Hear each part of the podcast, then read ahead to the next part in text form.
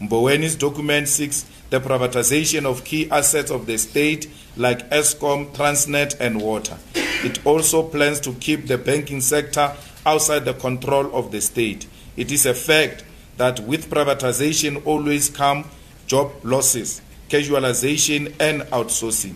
We are back to the days of intro, introduc, introduction of gear that saw the state companies being privatized, including the shutdown of universities.